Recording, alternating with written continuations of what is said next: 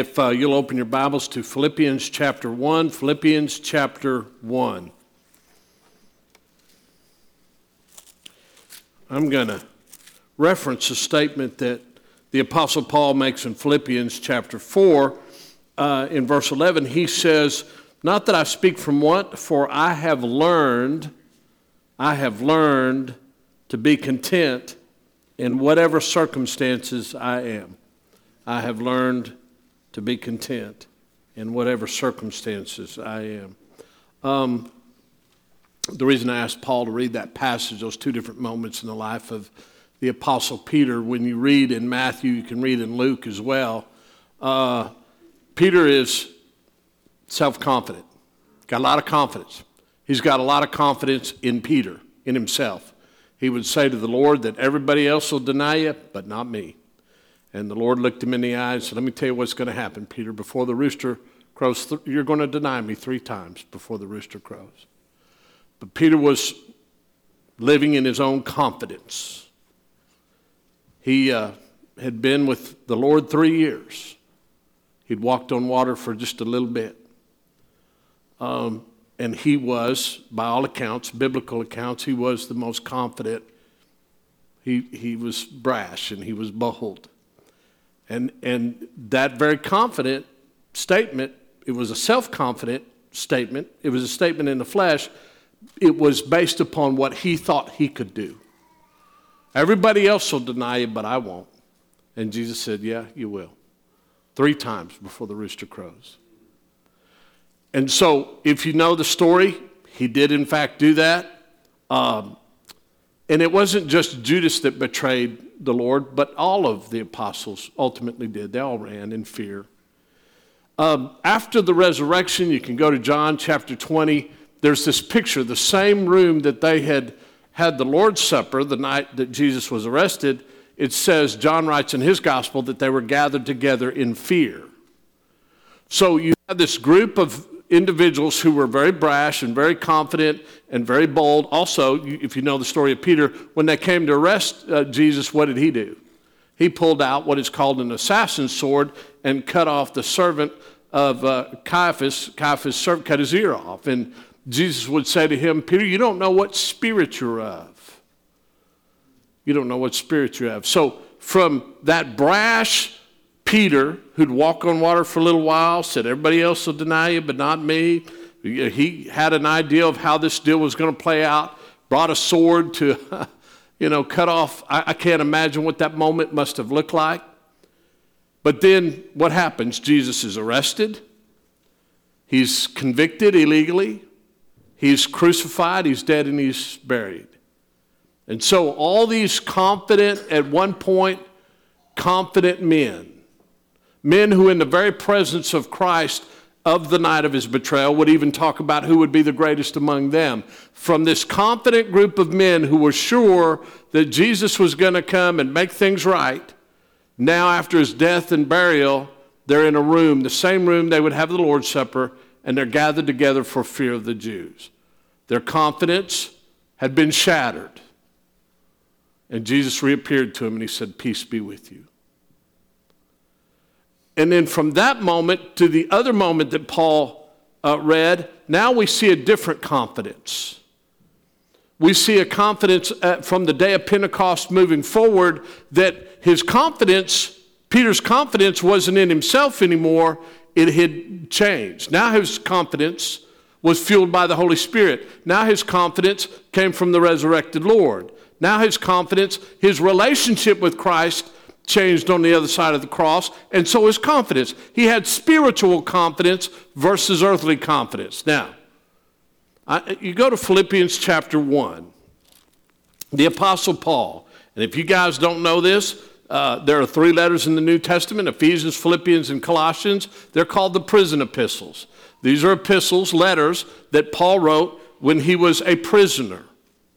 He was a prisoner waiting to go to Rome. And he, he was Jewish, but he was also a Roman citizen. He had appealed to Caesar at what it was his right to go and defend himself. And so during that process, it took several years, he was a prisoner and he wrote letters to churches that he'd had a relationship with. You can read about those missionary trips and those relationships, but he makes this statement. Now, I had just read one. He said, I have learned the secret, I have learned the secret to be content under any circumstance.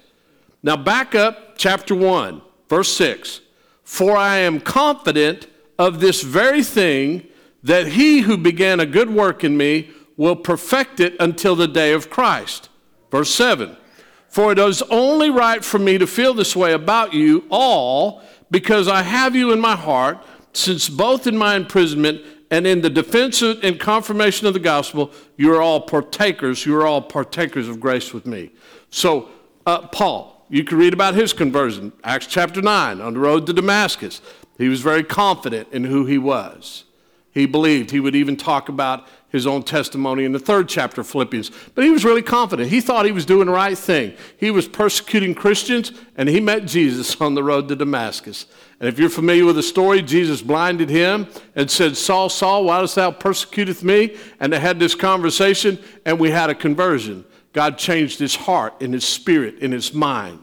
And then Paul became confident spiritually rather than confident in his flesh or even in religion. Okay? So let's get personal. I can't speak for you. I, I, just cannot. I can only speak from my own experience and what I know to be true in life and relationship to God's holy word. But Christianity is a journey, and it's different for all of us. I don't know how many of you here are professing Christians. I, I don't know. I don't know your Christian story. I, I don't know. But, but here's what I do know that we all have in common um, we're men, we're in the flesh, we're sinners. And you can see uh, the evidence of our sin everywhere. Uh, and, and most of it is rooted because of our flesh in false confidence false confidence. If you believe in spiritual warfare, Satan wants you to be confident in yourself, in your flesh. And from a very young age, we're fueled by our selfishness and our pride. And uh, we're just like Peter. Oh, everybody else will do it, but not me. I'm not going to do it. You know, I was uh, in prison for a year and a half up there in Huntsville many years ago, 1982. And it was always amazing to me then. I was not a Christian. But I would hear, and I was, I listened, I did it. I'm not pointing a finger at anybody. You've done it, I've done it, all of us have done it. We'd say, well, you know, I might, I might do this or I might have done, but I would never do that. We have a, a sense of our own pride and our confidence in our own personal strength and the things that we're just quite sure. Well, uh, you know, I, you'll do that, but I'll never do it. Now, I will tell you, if you believe in spiritual warfare, I want you to hang on here. The one thing that I'm sure of is that in the reality of spiritual warfare, there is nothing that entices or excites Satan more than that. And the Bible says, and Peter would write, that Satan prowls around like a roaring lion looking for someone to devour. Now, the thing is, if you're a Christian and you've been given the gift of the Holy Spirit, greater is He who is in us than He who is in the world. But I am quite sure in the realm of spiritual warfare that Satan, as he's watching us, and he's observing us and his attempt to destroy you and I, his desire to destroy you and I, I am quite sure that he just a bell rings when we say anything that says, oh, not me, ah, not me. Well, he might do it, or she might do it, or they might do it, but I ain't going to do it. And I think that that is, the, that is a rallying bell for Satan. I, I am convinced, he said, we got a live one. We got one. We don't have to put a target on him. He just put the target on him in his flesh and his pride. And everybody here could make, if we're honest, we could look at ourselves and say, I've been there. I have lived in my pride and in my confidence, a false confidence, a confidence of the flesh. But so the reality is for the Christian now is if you have you have experienced, you understand, you know, you believe God has saved you. If you could, God has saved me. Now, this journey, then, God has saved me. I'm living with God. I'm a follower of Christ. I understand how He saved me. He revealed that to me uh, by the blood of His Son, the sacrifice of His Son. God saved me. And I believe that. I have faith in that. Okay, good. Jesus tells a parable in Matthew in chapter 13. He tells a parable about seeds. There's a farmer, he's walking down the road, and some seed falls beside the road, and, and, and some in the thorns and, and the rocks, and some in some good soil. And, and he has to explain that. And he says, that seed that would fall in that beside the road, it's the seed is the word of God. And there's people that receive it with joy, but he says, but a little trouble, just a little trouble just a little trouble comes along and Satan snatches that away. That's the seed that's beside the, in the rocky places and the thorns, the anxiety of life and riches overwhelm us. But then there's a good soil. So here's what has to happen in your Christian life where you could get to a point like the Apostle Paul and you could say, I'm confident of this. Listen, listen, I, I, I'm sure of this. I have learned the secret to be content in every situation.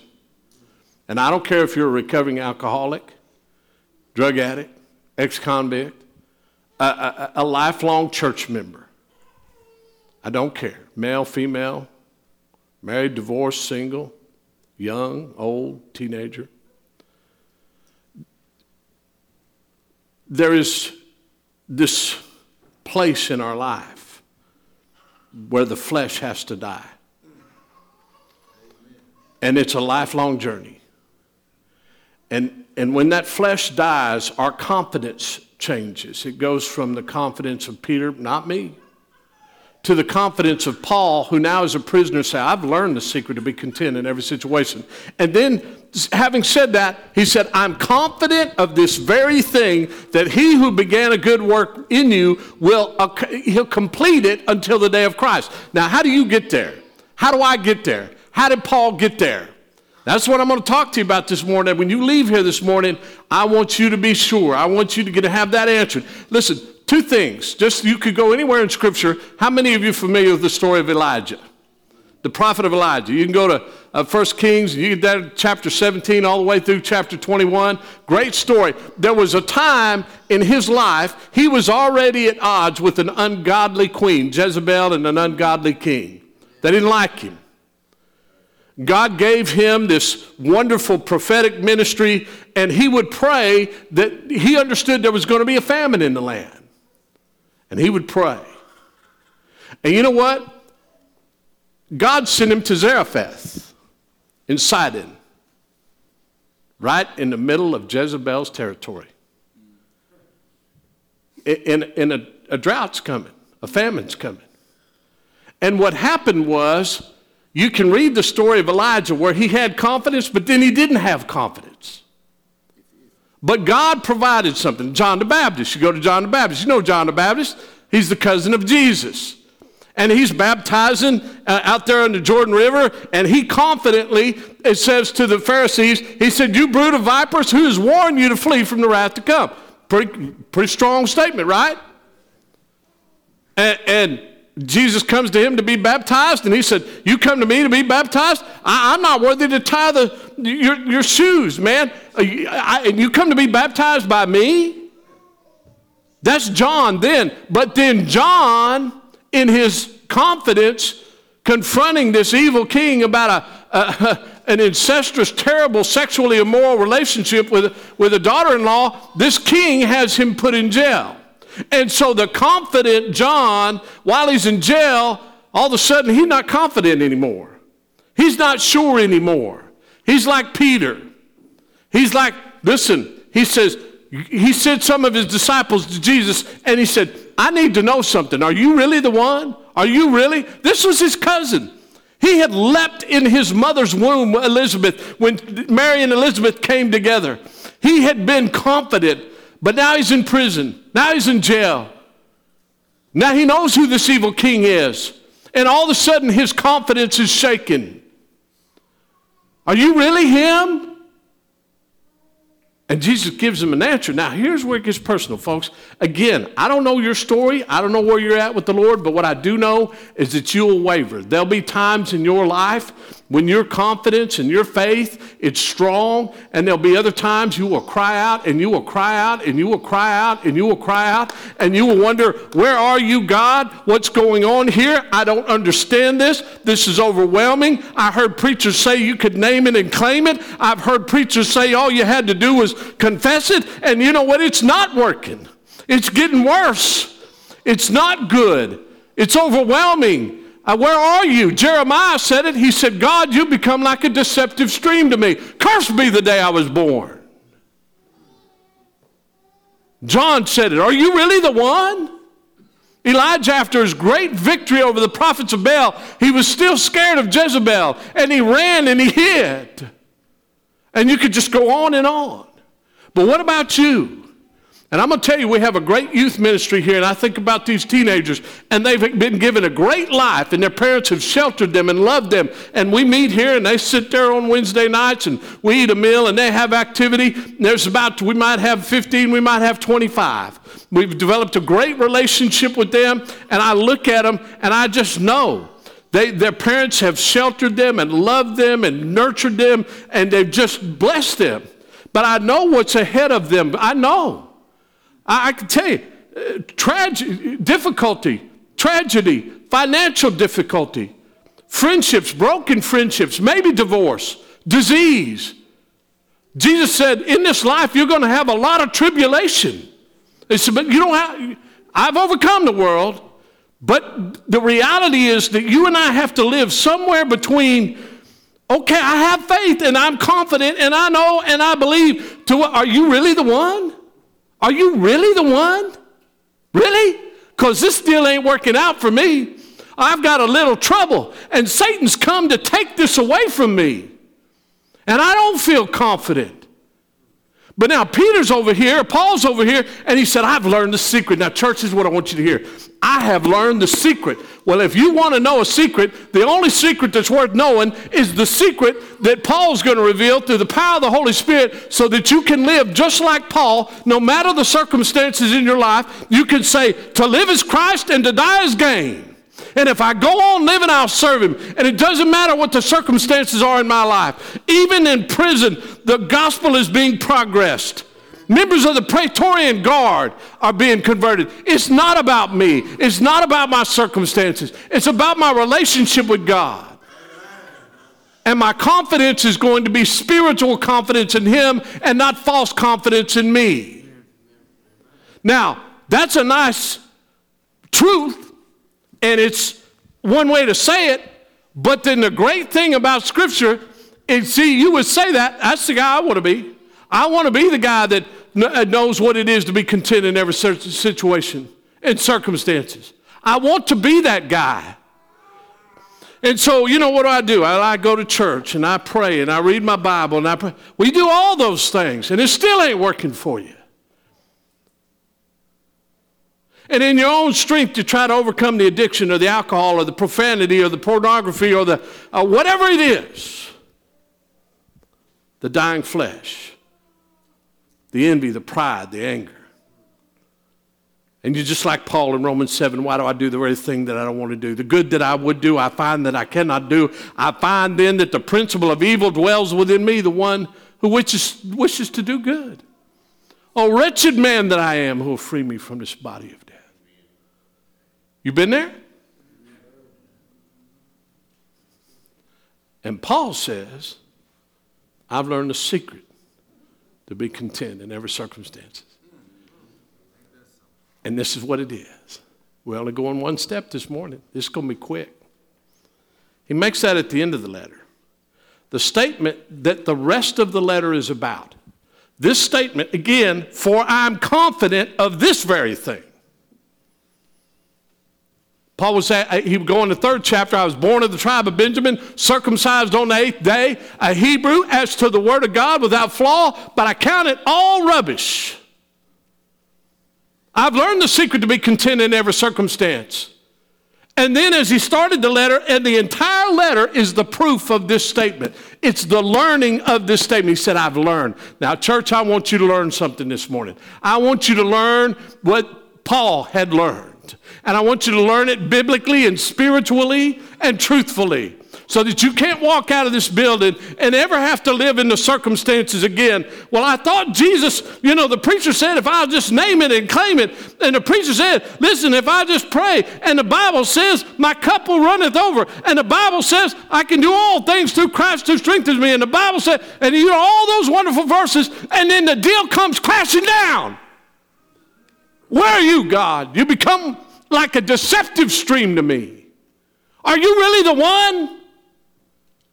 So, church, we better learn this. So, not does he just make the statement, he gives you the recipe. Now, here's what we're going to catch. I'm doing this as long as it takes over the next several weeks. But here's number one. So I, he makes a statement. I've learned the secret to be content in every circumstance. Then in verse 6, I'm confident of this very thing, not Peter's confidence, not Paul's confidence on the road to Damascus, but he said, I'm confident of this very thing, that he who began a good work in you will perfect it until the day of Christ Jesus. And, but here's how. If you had, if you were writing down a great recipe, I thought about this. You guys don't know AY over here. She's wearing a red hat. And, and uh, she makes the best cake of, you know, I don't, and I don't want to insult anybody else. But this woman makes a cake. It weighs 7.3 pounds. I don't know. How you put 28 sticks of butter in it or something? I don't know. She said the secret is butter and sugar, I think, right? But if she ever makes you a cake, it'll make you sin.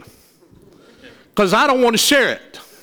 and my favorite is Italian cream, what do you call it? Italian cream cake, Italian cream. And but she has a recipe. And it's worked for her. And it's just worked for her. And she knows how to do it. And if you ever get a piece, you won't get one from me because I ain't sharing it. It's my sin, it's my burden of sin. But if you're ever lucky enough to get one, take your time eating it. It's that good. But she has a tried and true recipe. Here it is. Here's the recipe. Here's the recipe. Um, learn the secret to be content in every circumstance. I'm confident of this very thing, that he who began a good work in you will perfect it until the day of Christ. I don't know where you're at in your addiction. And if you're not an addict, I don't know where you're in in your daily sin and your daily pride. But here's what I do know. Here's the, here's the confidence of this very thing that, that God, no matter what's happening in my life, that, that, that the one who began a good work in me will perfect it. He's perfecting it. He's perfecting it in my addiction. He's perfecting it in my pride. He's perfecting it in my selfishness. And here's step one it's only right for me to feel this way about you because I have you in my heart. But why? Since both in my imprisonment and the defense and confirmation of the gospel, you are all partakers of grace with me. Let me tell you something church convict, addict, sinner.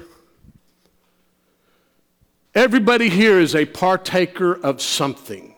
The word partaker means in the Greek, uh, it's uh, semet, uh, semeticone. Is semeticone, it has different meaning, but it means a partner associated with something where there's, there's partnership and there's an association, and it's in perfect symmetry, symmetricone. So you are, I'm, listen, you are all symmetricone partakers of grace with me. Now, everybody in here has been a partner associated where there was perfect symmetry with somebody. The trap house, the dope house, the beer joint, the strip joint, every one of you. You've been a partaker, an associated in symmetry partner with somebody or something. You partaking of something that is based upon a, a false confidence, a destructive flesh, a strong earthly will that will destroy you. Now you're in Symmetricon at the House of Hope, if that's where you're at. I was in Symmetricon in the Texas Department of Corrections. I was a partaker. but here's a partaker of something. Everybody here is partaking of their own pride. You may, and it doesn't have to be something as flagrantly obvious as drug and addiction and alcohol, but everybody here is partaking of something. You're, you're in perfect symmetry associated with partnership, and the biggest problem is most of us are in symmetricone with our, our flesh. Sometimes we give Satan way too much credit.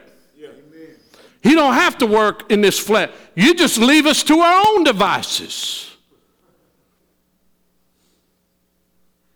He knew how to appeal to Eve, and he knows how to appeal to you because we're partakers of something. Now, guys, if you don't hear anything else I say this morning, you need to get this out of the house of hope. This church needs to get it in this church. You can do this with your family. You can do an assessment. What is this family partaking of? What are they in symmetricone? What, what, are they, what are they associating and in partnership and working in symmetry? My marriage is in is partaking of this. My workplace is partaking of this. My church. Churches are sometimes the worst. Paul would write in Romans 10 and 1, he said, My prayers for the Jews, God's people, because they have a zeal for God, but not in accordance with righteousness because they're trying to establish their own. You know what the single biggest problem in, a, in the body of Christ is? The body of Christ is in, uh, they're partakers of something, and it appears to be a zeal of God, but it's not a partaker of grace. And so a church can be doing all kinds of wonderful programs and, and appears like they're doing this. And, you know, Jesus said it's really easy to help people that, that are like you. You want the test? You start helping your enemies. You start loving your enemies. He said it on the Sermon on the Mount. But we, even a church, you say, well, they look pretty good. But when you start hearing words about the things that they do and that we do this and I do this and this is what's happening over here. We have this food pantry, or we have this women's ministry, or we have this, or whatever it is. That's fine. Satan loves us being business uh, busy in our own kingdom, our kingdom, not his kingdom. But we'll just we'll misalign that. We think it's because it's under the auspice of a church and a name that there's kingdom stuff going on here. But the kingdom stuff, many times, is the kingdom of myself and not His. It's not, God has done this, God has given us this, God has provided this. It's this what we do it? And you can see in a church people being partakers of something, but it's not grace. It's disguised as religion, but it's not grace. Yeah, yeah, yeah, Every church has some of it. Every family may have some of it. Every one of us may have something of it. But, guys, here I'm going to tell you if you don't get this out of the house of hope, you'll never get it. If you don't get this out of the word of hope, you'll never get it. And when you start to learn something, you want to be, how many of you want to know and learn the secret to be content in every situation? Either you do or you don't. I got all the addicts and alcoholics over here, church members not. How many of you could say before the Lord, I'm confident of this very thing, that he who began a good work in me will complete it until the day of Christ? Okay, maybe you're confident of that. How did he do it? First thing got to happen, guys. Who are you partaking with? Who are you in symmetry, partnership associated with? If you're going to continue to be, listen, you're either partakers of grace or you're partakers of something else. My father is in the early stages of dementia. I was in San Antonio this week. It's all happened very quickly. I was at my wits' end. I've seen a very strong and capable, intelligent man reduced to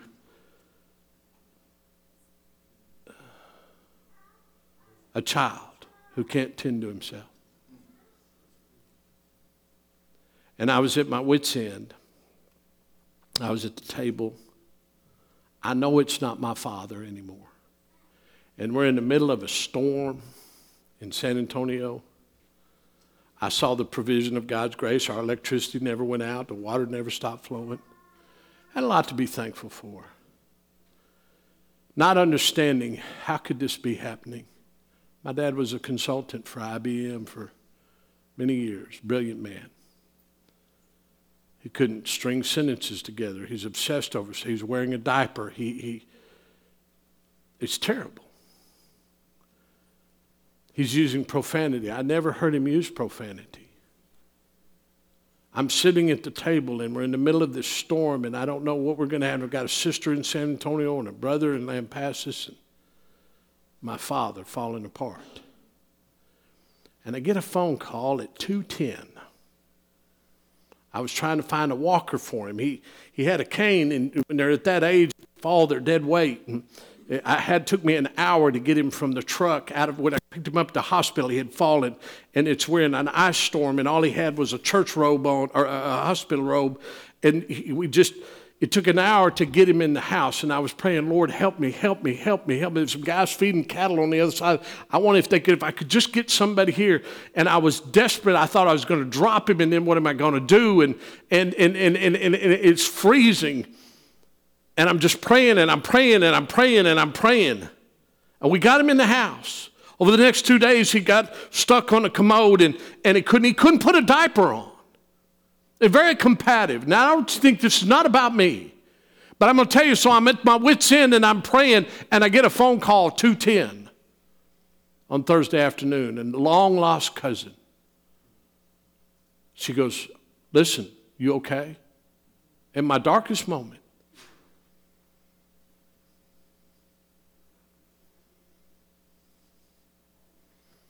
She goes, We got a walker for you. Her and her husband drove in this ice storm. Brought me a walker. That walker was a, a godsend. And they sat there in the living room, and my dad was there and not very coherent.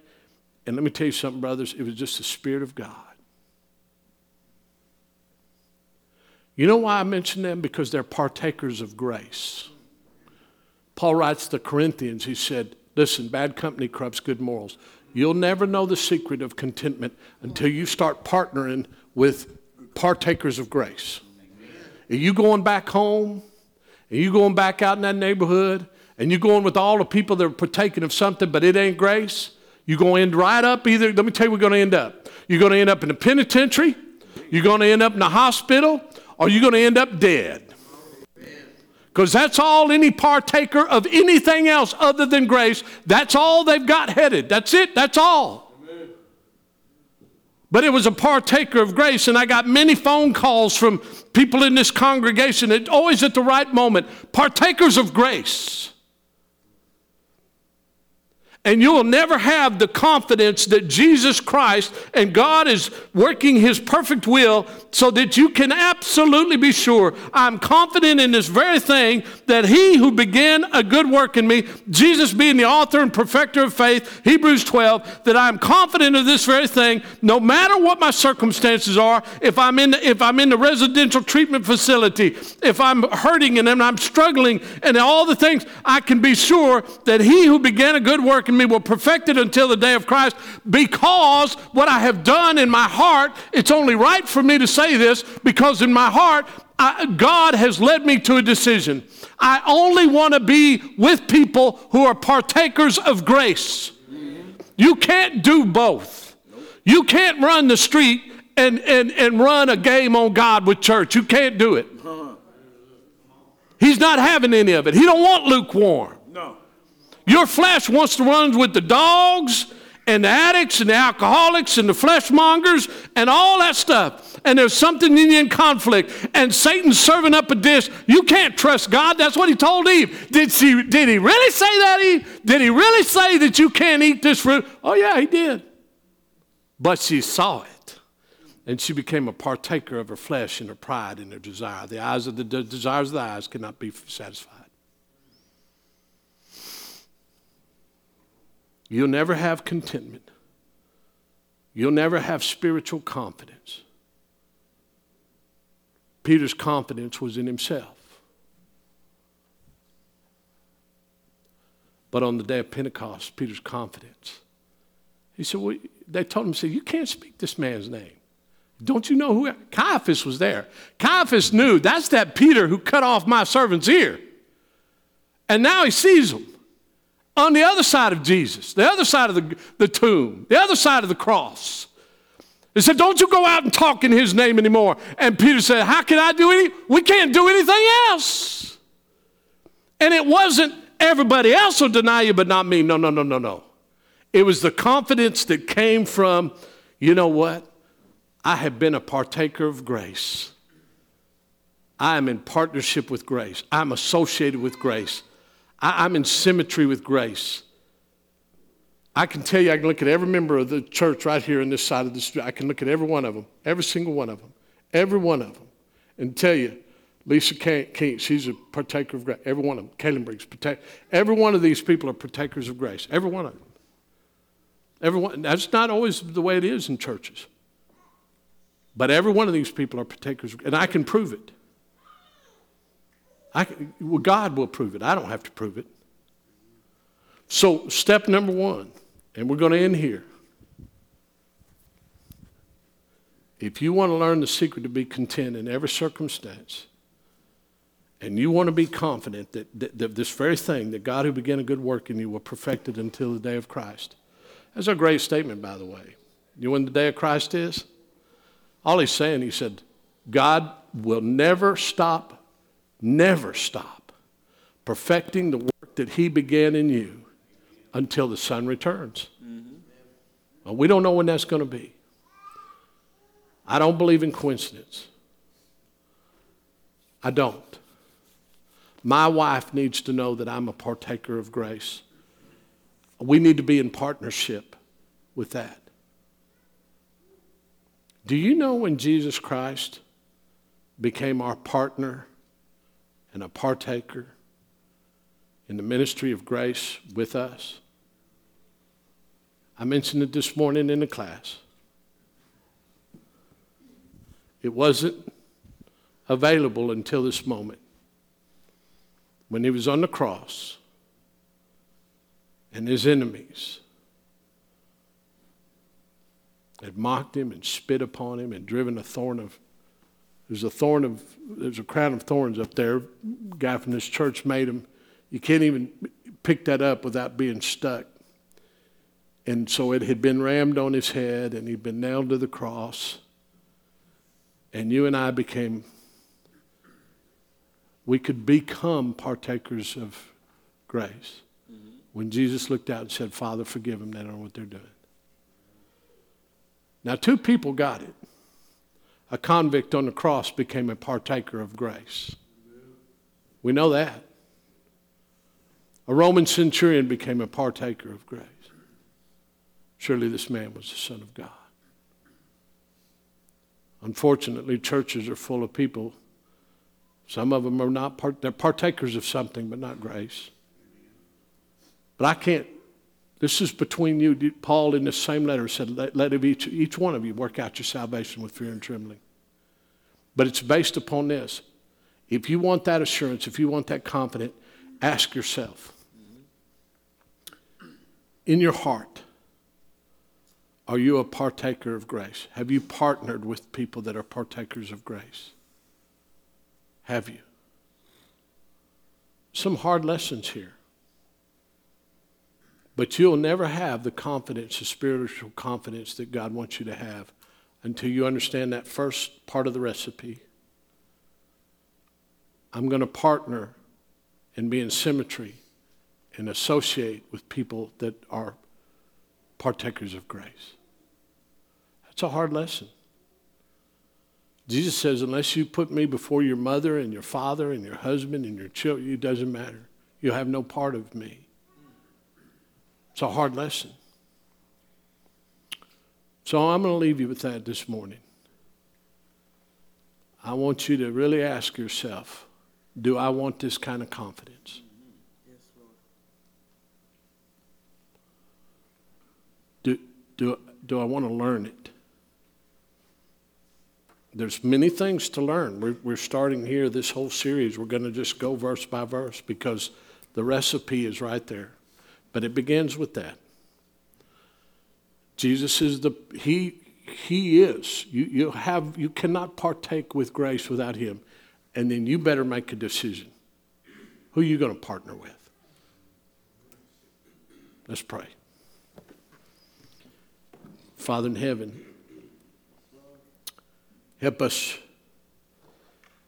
to learn. Help us to learn from your Son. Help us to learn from your word. Help us to learn from your spirit.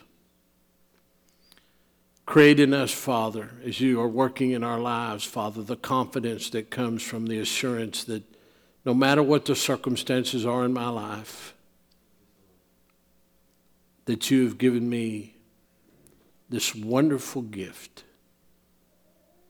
And that, that we will be, and we are, and we can be a partaker of grace. We want to be in partnership with you, Father, because of your grace. And the name of your grace is the name of our grace. And the name of that grace is Jesus Christ. It's in his pure and holy name that we pray. Amen.